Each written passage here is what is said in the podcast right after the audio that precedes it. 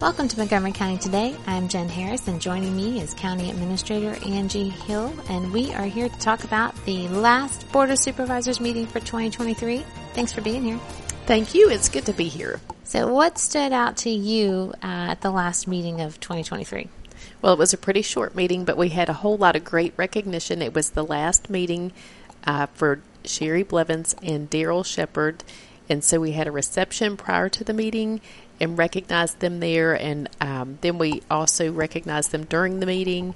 We also had two VACO, which is Virginia Association of Counties, achievement awards that um, county employees had won or employee groups, and a representative from VACO attended the meeting and presented those. One went to the Employee Engagement Committee, which is an employee led team that um, organizes events for employees and really does a great job getting all of the employees from different areas of the county that work in different buildings involved. Sometimes that's a challenge because we're spread out, Right. and we might do something in our building, but then people from other They might feel Uh, left out. Right, they do Yeah. sometimes, and so now I think it's a lot a really good initiative, and that it really gets people involved. I know that, that what they were talking about last night was one of the, the main goals of it was to improve organizational culture. Not Right. that it wasn't a great place to be anyway. I mean, one of the things that stood out to me was, um, uh, like you said, there was a lot of recognition. There were even resolutions of um, recognition for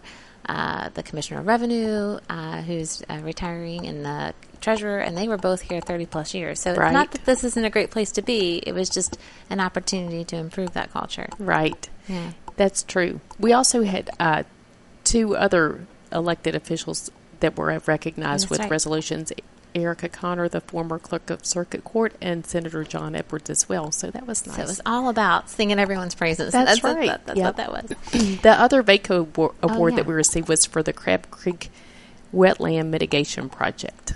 Yeah, that was an interesting project that our planning and GIS team uh, worked with. They worked with the board and the planning commission. It was a brand new initiative for Montgomery County, and um, there's there are a lot of details about that that are on our website. But I, the short takeaway I had from that was it was a good uh, public-private partnership. I thought that was an interesting uh, tidbit with that one, and it uh, benefits. Um, the applicants who need to do projects like this in many ways, and also uh, it helps uh, preserve natural um, habitats in our in our area. So those are some interesting things. One thing that I didn't know about the VACO Achievement Awards is it's not just about the project itself.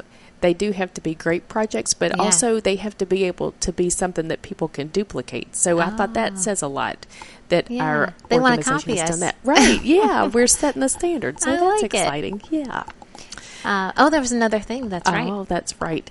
We had some rain over the weekend, more than we thought, and so because of that, the board approved a resolution to end the burn ban. We had planned to have a resolution to schedule a public hearing to extend the burn ban, but because of our two plus inches of rain over the weekend, we could uh, lift that. So Now, that's good. My house was very upset it wasn't snow, Right. but either way, it would have been precipitation, and Yes. hopefully it would have led to this. So I don't know. We just were waiting for the rain, so it came, and now.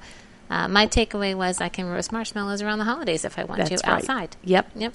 Lots of people want to do that. I know. Uh, when you can't roast marshmallows outside, when I was growing up, we would lose electricity a lot, and we would um, use kebab sticks and roast them Oh. over candles. So, Oh. you know, there's always a way. that's right. There's An always a way. alternative. That's right. Non-scented candles, There you go. in case you want to replicate that. Anything else with the last meeting?